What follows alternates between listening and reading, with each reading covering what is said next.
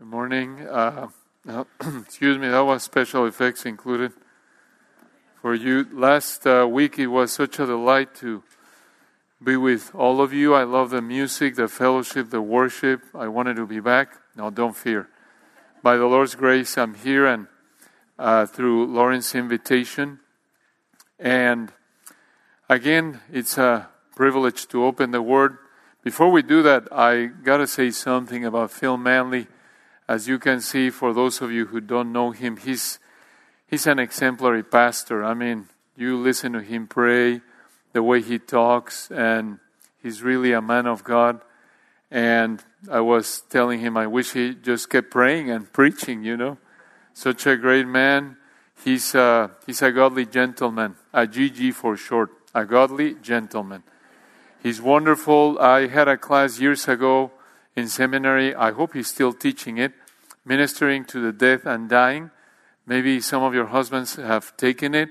And even if your husband, for those of you who are married, uh, is not in seminary, or even if Phil is no longer teaching that class, you can send him to Phil and uh, he'll teach him some good lessons of discipleship. He's such a great man. Even in class, he gave us advice on which shoes to wear, which ties to wear. Uh, of course, you know, suggestions. Don't think, oh, now the legalist, even the ties. He's legalizing on the ties. But uh, he's such a great man, and truly we're, we're privileged to have men like that and women like you, and just to, uh, by the Lord's grace, to continue uh, being faithful with the legacy the Lord has entrusted to us. And again, it's a blessing to come back to Leviticus and we plan to finish it this morning. We have planned to focus on selected passages from the last two chapters of Leviticus, that is chapters 26 and 27. And we'll greet the ladies in Spanish. I have to obey our dear Lauren. Hermanas queridas, es un honor estar con ustedes. Que el Señor las bendiga. That way we oil the tongue, we warm it up to keep going. Now we're ready. Now, Leviticus chapters 26 and 27 are full of rich truths, but they are probably some of the most misapplied chapters in the book of Leviticus. For example, some of us have read these chapters and concluded that if we are obedient to the Lord, He will give us health, a stable income, and we will be obedient also in giving our tithes to the church. And then you try to obey and you get sick and you have an unexpected expense. You have some sort of illness or your car breaks down and now you cannot earn money because you can't work because you are sick and on top of that you need to have the car fixed and therefore you have to pay and you still think that you need to tithe. And at that point you might think, wow, why is the Lord not activating the promises in Leviticus 26? But as you know, that is not really how Leviticus chapters 26 and 27 apply to you as a Christian woman. And we want to answer why in our study. Um, with that in mind, and in order to do that, we are going to divide our study in two parts. Two parts to make it easy for our understanding of what we're planning to study this morning. We're going to look at two pairs of instructions that help us to live in obedience. That is our plan. Two pairs of instructions that help us to live in obedience. The first pair, we find it in chapter 26 obedience and disobedience. Instructions related to obedience and disobedience in chapter 26. And the second pair, we find it in chapter 27. Instructions on vows and tithes. Instructions on vows and tithes. Let's look at the first pair in chapter 26 instructions on obedience and disobedience. Instructions related to obedience and disobedience. How do we apply the promises of blessing in Leviticus 26 1 through 13? How do we apply the promises of blessing in Leviticus 26 1 through 13 to our lives? Short answer the New Testament. In other words, only what the New Testament teaches or commands us as a church is what we can apply. But let's be more specific and focus on two truths from Leviticus 26, 1 through 13 that we can apply. Two specific truths from Leviticus 26, 1 through 13 that we can apply. There are more, but since our time is limited, we're just focusing on these two. First truth that we can apply from Leviticus 26, 1 through 13 is this The Lord is the source of temporal blessing. The Lord is the source of temporal blessing. We see this reflected in Leviticus 26, 4 to 6. Look at it. Leviticus 26, verse 4.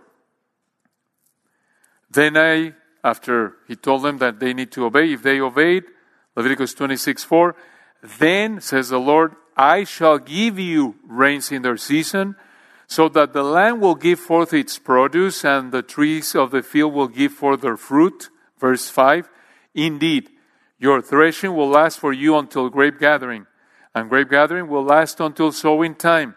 You will thus eat your food to the full and live securely in your land. Verse 6 I shall also give you peace in the land so that you may lay down, with no one making you tremble. I shall also eliminate wild beasts from the land, and no sword will pass through your land. A question for you Does the Lord continue to give rain? Yes, of course. Does the Lord continue the sun to cause the sun to rise? Yes, of course. How do we know this? Well, it is not because you see it, but because of what the word of God says. Matthew 5:45, he causes his sun to rise on the righteous and on the unrighteous. Acts 14:17, he fills our hearts with gladness, giving us fruitful times. 1 Timothy 6:13, he gives life to all things. In other words, it is because of his common grace. That's a that's a theological phrase as you know. In other words, he shows grace, he shows favor to those of us who don't deserve it, which is all of mankind. He shows his goodness, his kindness, a level of love that is common grace to all humanity, whether or not they're believers. And therefore, it is because of his common grace that we can eat, that we can sleep, and not be at war and robbed all the time and any other temporal blessing that we enjoy. So, we enjoy so many temporal blessings, so many temporal blessings to thank the Lord for. Second truth that we can apply from Leviticus 26 1 through 13. When we obey, we enjoy a taste of the spiritual blessings given to us in Christ. When we obey, when we obey the Lord, we enjoy a taste of the spiritual blessings given to us in Christ. We can see this principle in Leviticus 26:11. Look at Leviticus 26:11 for a moment. Moreover, this is the Lord talking again to Israel. Moreover, Leviticus 26:11, I will make my dwelling among you, and my soul will not loathe you. Verse 12 I will also walk among you and be your God, and you shall be my people. In brief, this means that they would enjoy a close relationship to the Lord. Now, the Holy Spirit, in His grace, prepared for us the application of this text because verse 12, Leviticus 26 12, is used by Paul in 2 Corinthians 6:16. and in 2 Corinthians 6:16, Paul applied Leviticus 26:12 to us Christians in this way. Listen. Since God lives in us, we need to separate ourselves from sin. And when we do this, we enjoy the blessing of close fellowship with the Lord manifested by the fruit of the Spirit. Listen, during this age, the church age, our age, when we are obedient to the scriptures as Christians, the Lord blesses us primarily in a spiritual way, not in a material way. And we see this manifested in the fruit of the Spirit in Galatians 5:22 and 23. As you know, Galatians 5:22 and 23 does not say the fruit of the Spirit is health, wealth. No. Is love, joy, peace, patience, kindness, goodness, etc. And the Lord in His grace may grant to us material temporal blessings according to His will, as we see in 1 Timothy 6:17. Command to those who are rich in this world. Paul told Timothy there in 1 Timothy 6:17, and he was talking about material riches.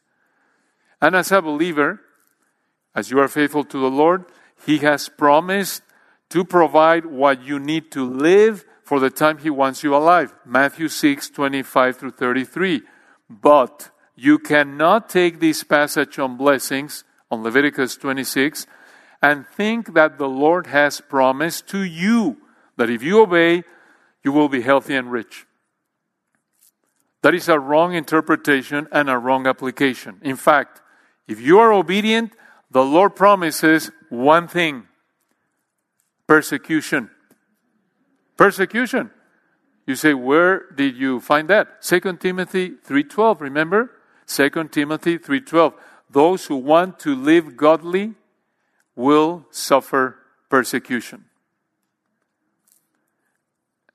Now, in verses 14 through 46, we find the promises for their disobedience. Promises for their disobedience in Leviticus 26, 14 through 46.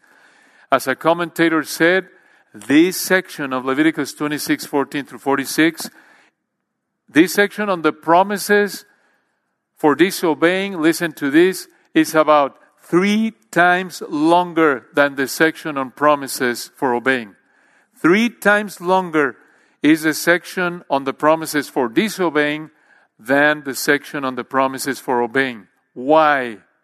Why? Probably because of human sinfulness. We say probably because the text does not tell us explicitly here. But we say that this is probably because of human sinfulness because Ecclesiastes 8:11 Ecclesiastes 8:11 affirms the principle that punishment refrains evil. Punishment refrains evil. Ecclesiastes 8:11. So, the length of this section of Leviticus 26:14 through 46 on the promises for their disobedience, the length of this section could show that many times fear of judgment can be a stronger motivation to obey than the expectation of blessing. I mean, think about it. We often refrain from sin because of the pain that we could face if we sin, don't we? We don't always refrain from sin because of the blessing we could enjoy if we obey. You also see that with your children and your grandchildren, don't you? Think about it. How do we spend most of the time motivating some of our children to obey? By describing how much they will be rewarded, how much they will be blessed for their obedience? No. How much it will hurt them if they disobey. So the Lord said to the Israelites here in Leviticus 26 If you violate the covenant, I promise that I will judge you and bring suffering to your life. And this suffering will come, according to this text, in what we can call five levels or five categories, so to speak. Five categories. Like the hurricanes, the higher the category, the stronger the hurricane. Again, that's just for the sake of illustration. Obviously, this uh, text doesn't say anything about hurricanes. But yes, there are five levels. I mean, it goes from lower to the highest. And if they did not repent, let's say with a category one level of judgment, the Lord would bring a category two judgment that would be stronger and stronger and stronger. And the more they persisted in their sin, the more the Lord would increase suffering in their lives. This leads us to one question Does the Lord discipline us today in the same way by levels? Does the Lord discipline us today in the same way by levels? If we as Christians sin, Does the Lord bring a little suffering to our lives? And if we don't repent, He turns up the volume, so to speak, and He brings more and more until we repent? Answer not necessarily. Not necessarily. Remember, this was for them. Don't think that in our time as a church, the Lord does the same. In His sovereign grace, He might, but don't count on it. There's no indication of this in the New Testament for us as a church. Don't think, well, I have four rounds of sin before He kills me and takes me to heaven. So I'll sin up to the third round and then I'll repent. Because in the fourth one, He's going to kill me and take me to glory. No, no. This was for Israel under the old covenant, but there's a principle here that applies to us. And the principle is, as you well know, God judges our disobedience. God still judges our disobedience as believers living in the age of the church. Where do we find that in the New Testament? Several places. One of them is 1 Corinthians 11. You remember 1 Corinthians 11? When we partake of the Lord's table in an unworthy manner, God can bring discipline to our lives. He can bring, as He told the Corinthians, some of them were weak, some of them were sick, and some of them were even sleeping. In other words, He had even taken some of those Corinthians to glory. So when we partake of the Lord's table in an unworthy manner, God can bring physical weakness and disease into our lives and even death. Hebrews 12 also talks about the Lord's discipline.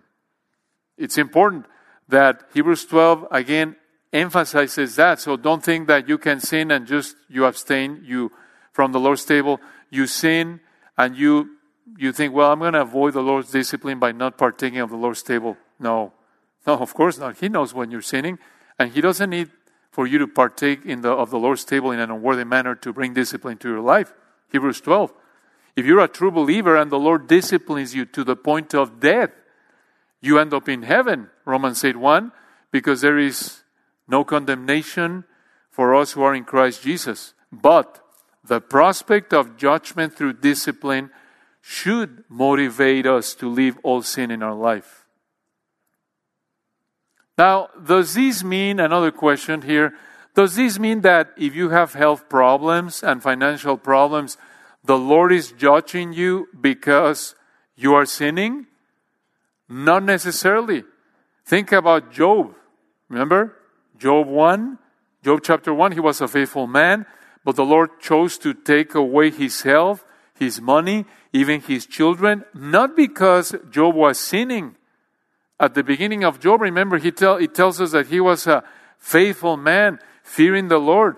The Lord afflicted Job because Job was faithful, and the Lord wanted to use Job to teach a powerful truth about true faith.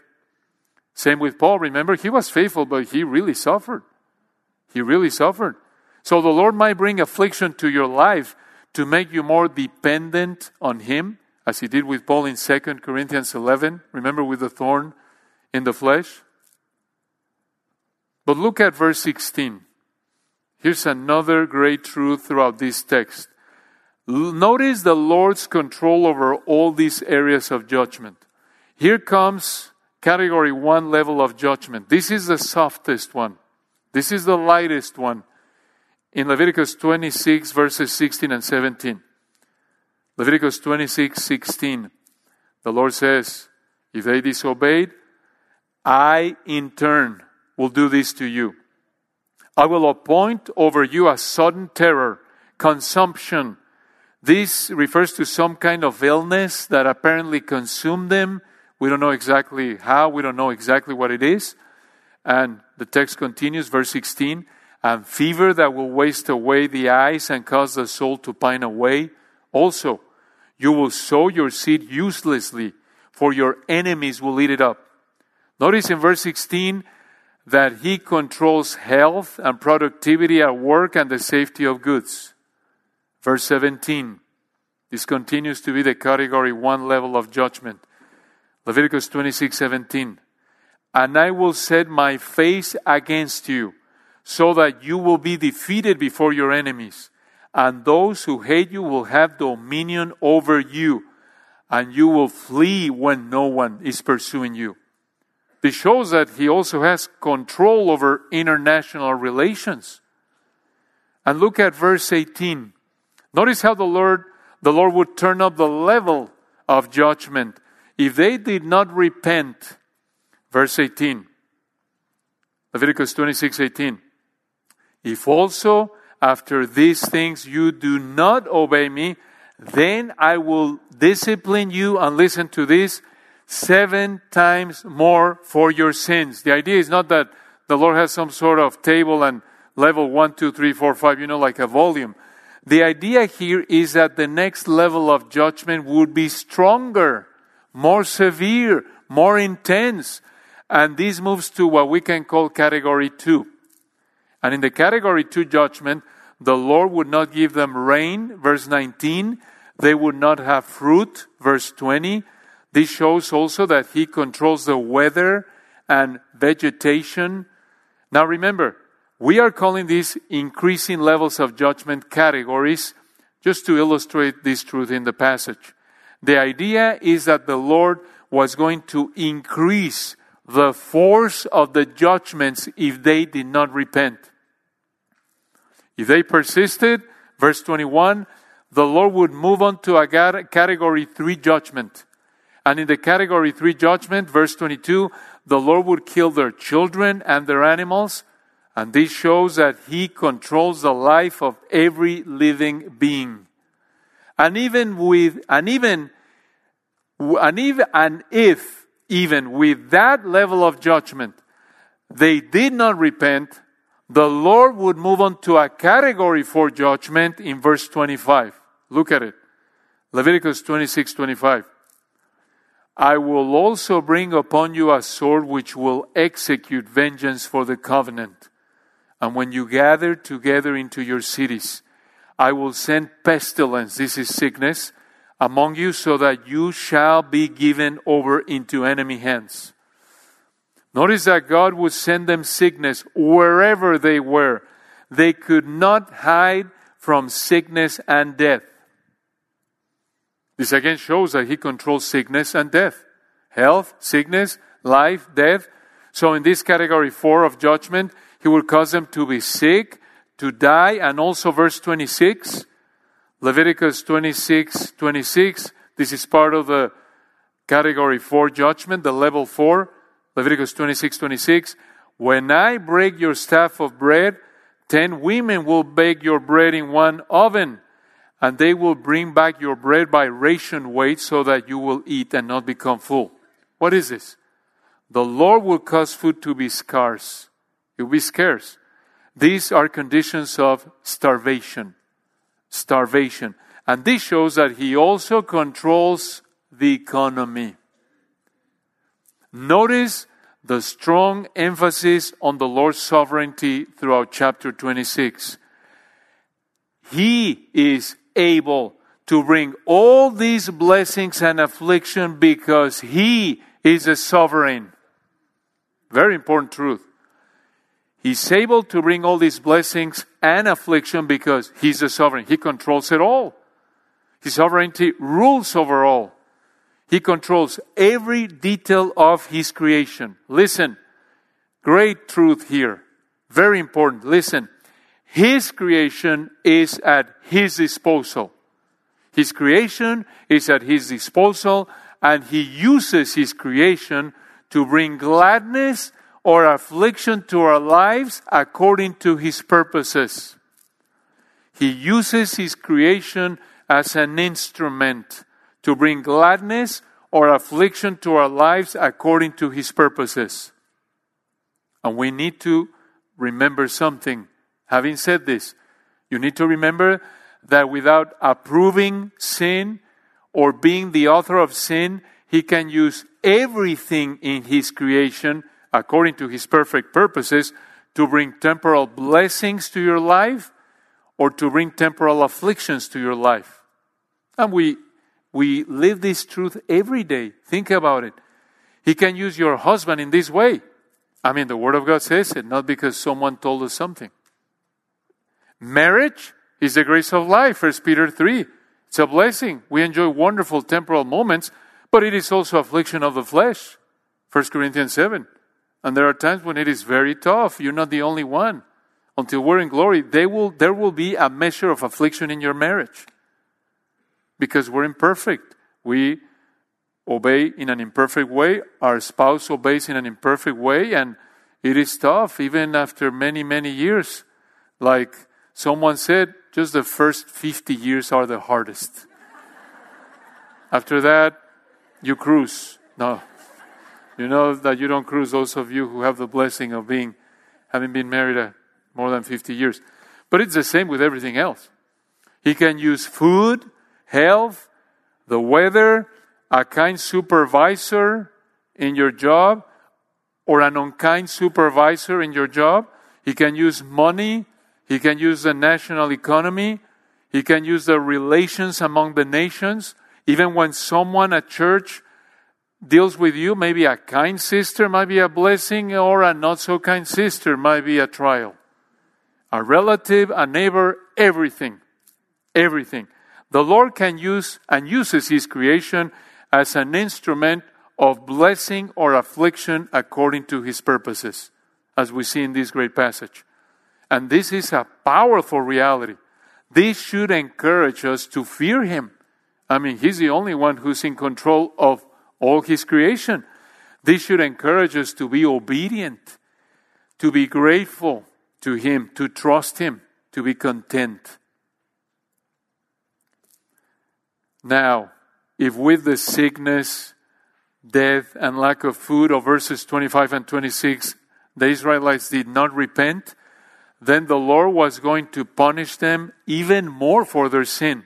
And now we move on to the category 5 judgment. This is horrible, as you know from your study. And the rest of the chapter is very, very important. Look at verse 29. Leviticus 26 29 our Lord tells them further. That is, if they didn't repent, we just keep some verses there. If they did not repent, Leviticus 26, 29, further, you will eat the flesh of your sons, and the flesh of your daughters you will eat. This is something terrible. This is inconceivable. They will be so hungry, they will be so consumed with themselves that they would eat their children. It is just repulsive to think about this. This is cannibalism. This is something horrendous. But notice that God mentions this in the context of judging them because of their disobedience. We need to underline this. In no way, in no way was he excusing them for this terrible, sinful practice of cannibalism. This was fulfilled centuries later in 2 Kings chapter 6, verses 28 and 29, and other passages.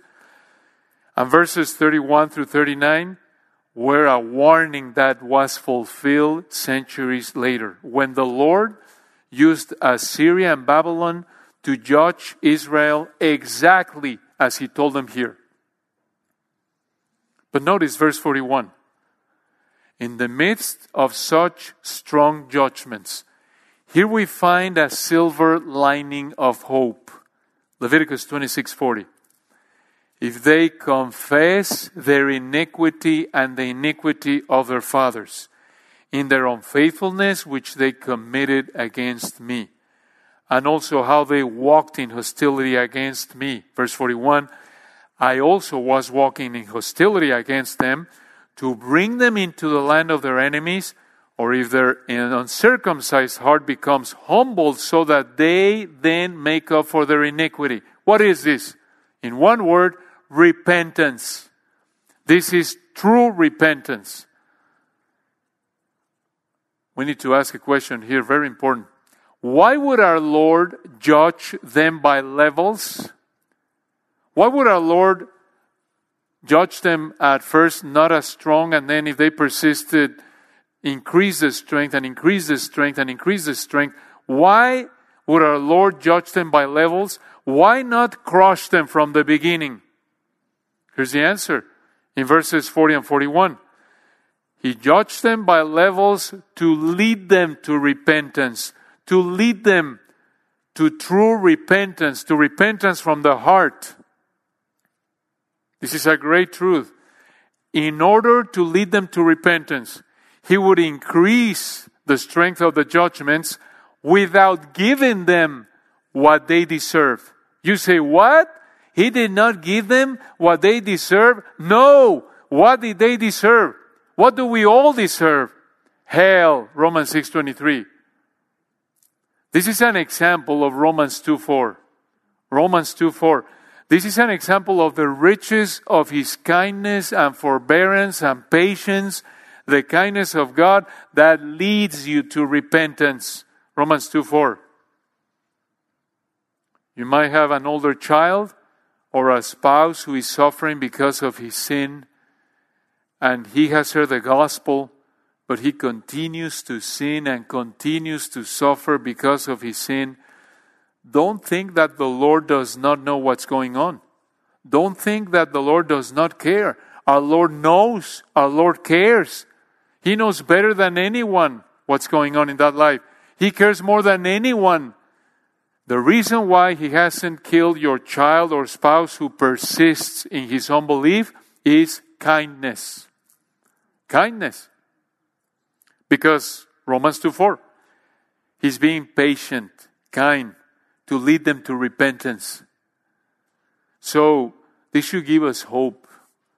This should encourage us to continue to pray for their salvation, continue making the effort to stay away from sin and to back up the gospel with an obedient life.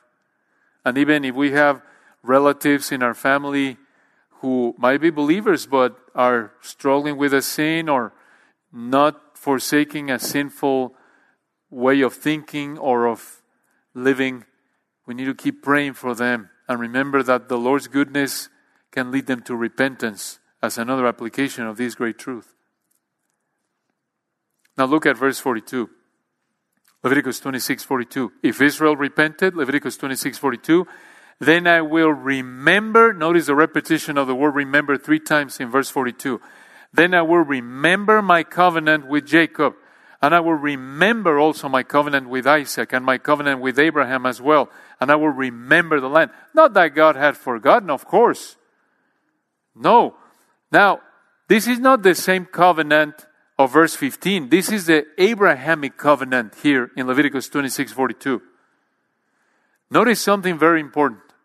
Even though Israel violated the Mosaic covenant, the old covenant, and was judged, the Lord would not reject Israel permanently because of the Abrahamic covenant, verse 42.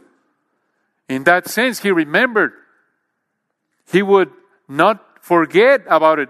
Remember, the Abrahamic covenant is an unconditional covenant.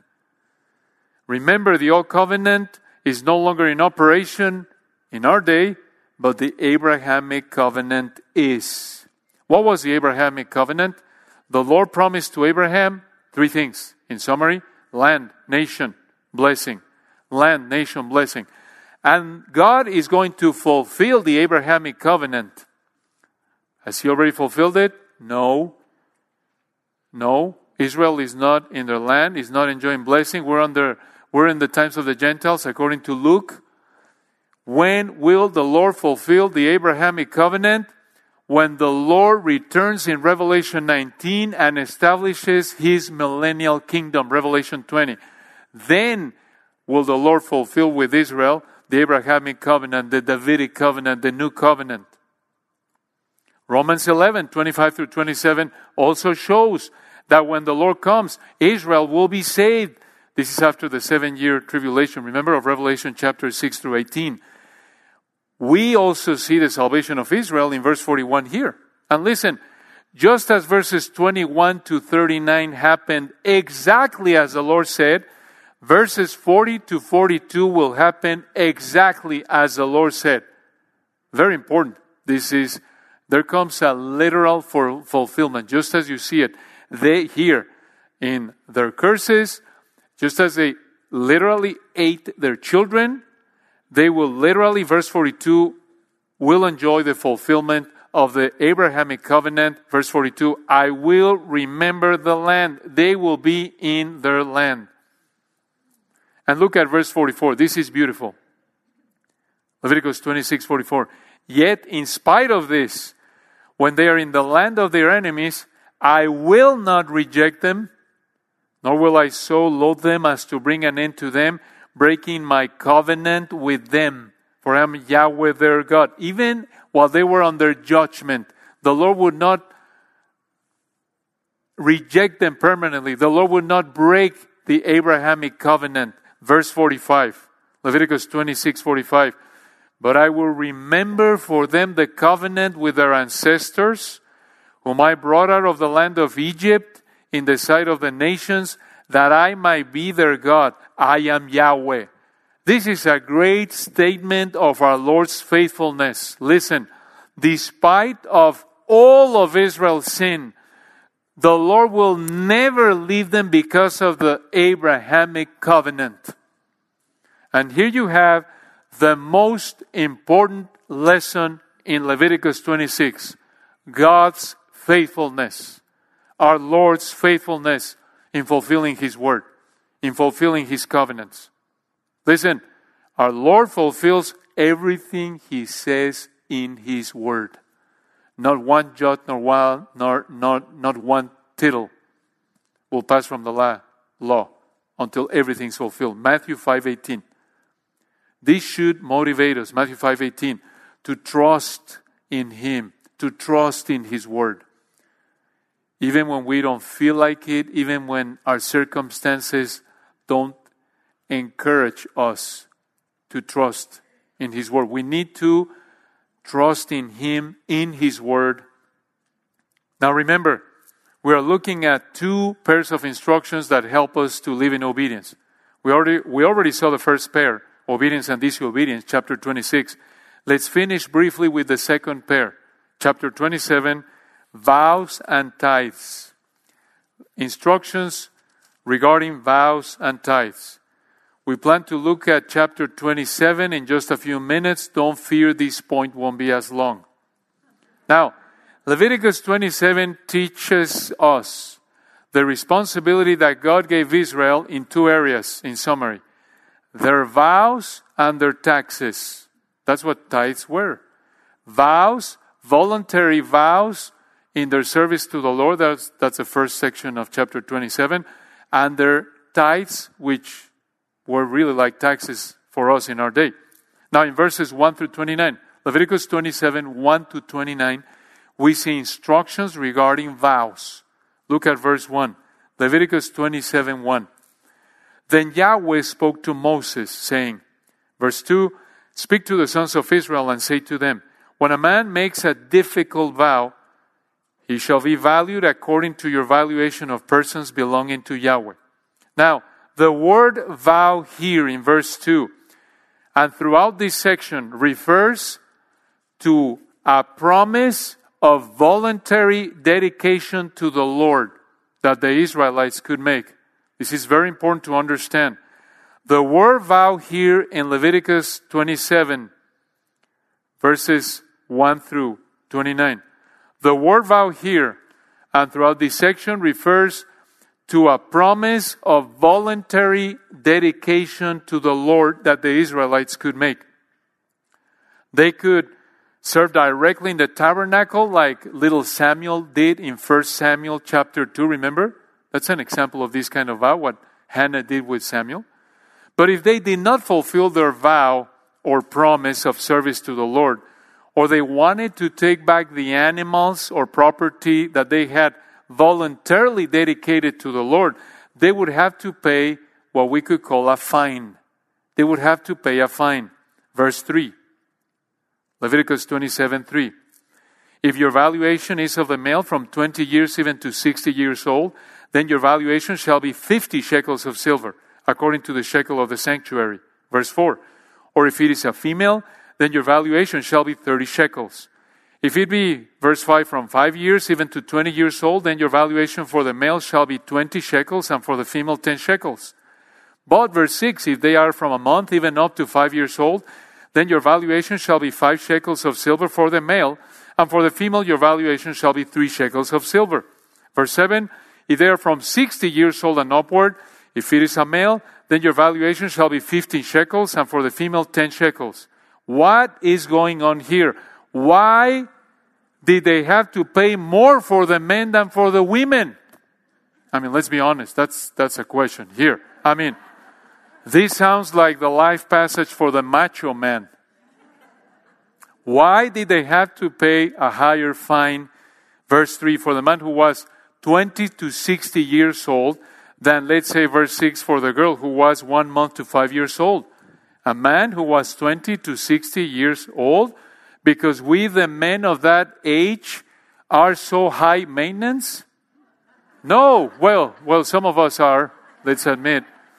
But the reason why the men of this age had to pay more was probably because of their ability to serve in the tabernacle. A man from 20 to 60 years old, for example, could have helped with animals that were sacrificed or could have carried heavier things, obviously, than a little girl. So that is probably why they had to pay more. Again, we say probably because the text does not tell us explicitly. We are concluding this based on what the context says, on what the verses are saying, related to making a voluntary promise of service to the Lord. Now, just to give you an idea of how much money this was, this was a lot of money, what they had to pay. In verse 3, they had to pay 50 shekels of silver. You know how much it was 50 shekels of silver? It was equal to 50 months of work. 50 months of work. A little over four years worth of work. That's a lot of money. Why so much? This would have discouraged them, listen, to make a commitment to the Lord lightly. To commit, even if it was voluntary, this would have discouraged them to make a voluntary commitment in their service to the Lord lightly. One application for us of verses 1 through 29 could be that the Lord does not want us to treat worship lightly, but rather reverently in godly fear, as Hebrews 12 28 and 29 say. Remember? We, we come to Him, Hebrews 12 28 and 29, with gratitude, with holy fear, knowing that our God is a consuming fire. Another application would be going back to 1 Corinthians 11, not to partake of the Lord's table lightly. 1 Corinthians 11, not in an unworthy manner, not in a ritualistic manner, not tolerating sin in our life. And notice how chapter 27 ends. Look at the last section of Leviticus 27. Here we find instructions on tithes, verses 30 through 34. Instructions on tithes. Leviticus 27 30. Thus, all the tithe of the land, of the seed of the land, or of the fruit of the tree belongs to Yahweh. It is holy to Yahweh. Verse 31 If, therefore, a man wishes to redeem part of his tithe, he shall add to it one fifth of it. Verse 32 For every tenth part of herd or flock, whatever passes under the rod, the tenth one shall be holy to Yahweh. What, is, what does this mean? Well, apparently, what they did is that they passed the animals under a stick to count them, and they counted one, two, three, four, and number 10 was for the Lord. That's the idea here. Now, this does not mean that at the self checkout at the grocery store, every tenth thing you buy has to be given to the church. No. The tithe mentioned in verses 30 through 33 refers to the tenth part that they gave to God. This tithe was for the Levites and priests and was given to the Levites each year. And remember, along with two more tithes found in Deuteronomy chapter 14. In total, these three, three, these, these three tithes equal 23% per year. We could, we could see this as a tax. We could see this as a tax. This is what the Lord's holy IRS required. We need to emphasize that holy IRS. If they had used 1040s in those days, their 1040s had to report this. So for Israel, tithes were mandatory. Their tithes were what taxes are for us. And of course, among many other passages in the New Testament, Romans 13, verse 6 and 7 commands us to pay taxes. So, are we commanded to give tithes to the church? No. Why? Because we're not the children of Israel under the Mosaic covenant. In fact, verse 44 gives you a clue. Verse 34, rather. Leviticus 27 34 gives you a clue of how not to apply this passage to our lives. Leviticus 27 34. These are the commandments, chapter 27, which Yahweh commanded Moses for the sons of Israel at Mount Sinai. Under the Old Covenant, 1445 BC, that's it. We're not the children of Israel under the Mosaic covenant. We are not commanded to give tithes to the church. The New Testament does not command us to give tithes as offerings to the church. God does not command us to give a certain percentage or fixed amount as an offering to the church. What does he command us? 2 Corinthians 9 7. 2 Corinthians 9 7, remember what it says? Each one must do just as he has purposed in his heart, not grudgingly or under compulsion, for God loves a cheerful giver. It's voluntary. You want to give 10%, you want to give 30%, 2%. It's between you and the Lord, it has to be proportional, sacrificial, and other principles that we find in 2 Corinthians chapters 8 and 9. Leviticus is an incredible book, isn't it? And we pray that this study will remind us of how little we know the scriptures and how much we need to study them so that we can continue growing in our understanding and love for our Lord expressed in our obedience. Let's pray to finish. Lord, we bless you. And again, these wonderful truths encourage us, confront us, and remind us of, of how rich is your word, how much we need to study it.